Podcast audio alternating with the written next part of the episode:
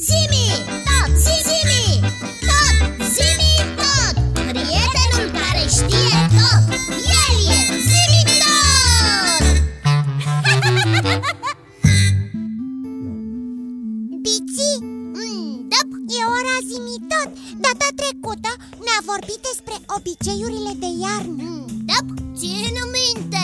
Mai precis despre obiceiul de a merge la colindat cu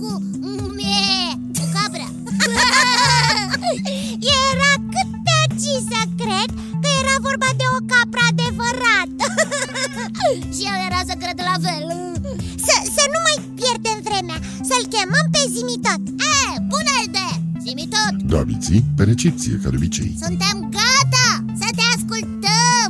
Subiect, obiceiuri de iarnă. Am înțeles. Pot începe? Da! Vă voi vorbi despre obiceiurile de iarnă dintr-o zonă renumită pentru tradițiile și ritualurile ei. Ah, ce zonă? Bucovina. Obiceiuri și tradiții de iarnă în Bucovina Gata, am notat De secole, în prag de an nou, bucovinenii ilustrează prin măști și jocuri îndeletnicirile zilnice momentele cele mai importante din viața omului, cum ar fi nașterea, căsătoria sau moartea, ironizează prostia și urâtul, cum spun ei, critică asupritorii și laudă gospodarii de seamă ai satului. Odată cu trecerea anilor, masca tradițională bucovineană a devenit obiect de artă, și deși unele semnificații străvechi au început să dispară din conștiința creatorilor contemporani, s-au păstrat, în mod aproape miraculos, structurile plastice ale fiecărui tip de însemne ceremoniale. Ceata mascaților, prezentă în seara de ajun anului nou pe ulițele satelor bucovinene, nu este determinată doar de sensul carnavalesc al petrecerii.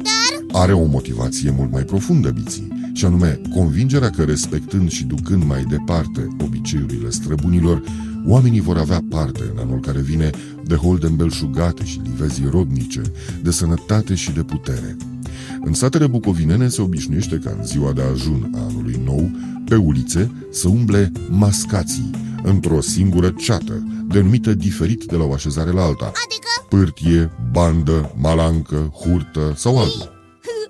Ceata de mascați reunește toate personajele mascate. Ursul, capra, căiuții, cerbii, urâții, frumoșii, dracii, doctorii, ursarii sau bunghierii.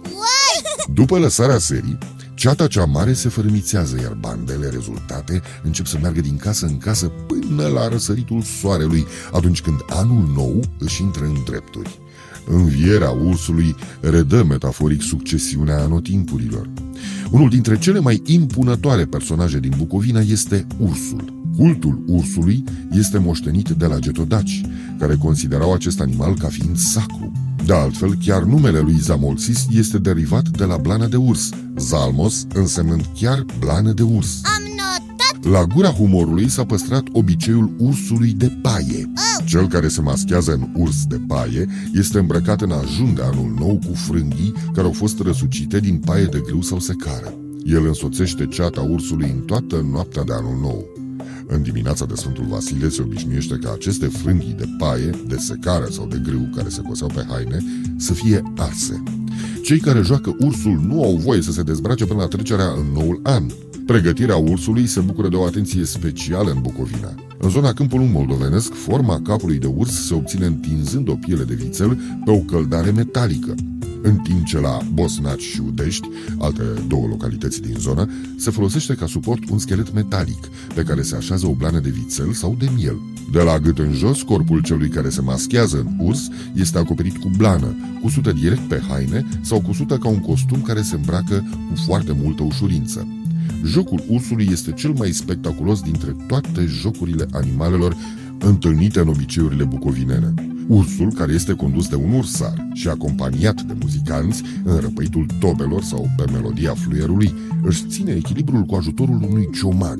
Murmăie și imită pașii legănați și sacadații animalului, izbind pământul cu tălpile. Se bănuiește că dansul invocă de fapt zeități pentru a purifica și fertiliza solul pentru noul an.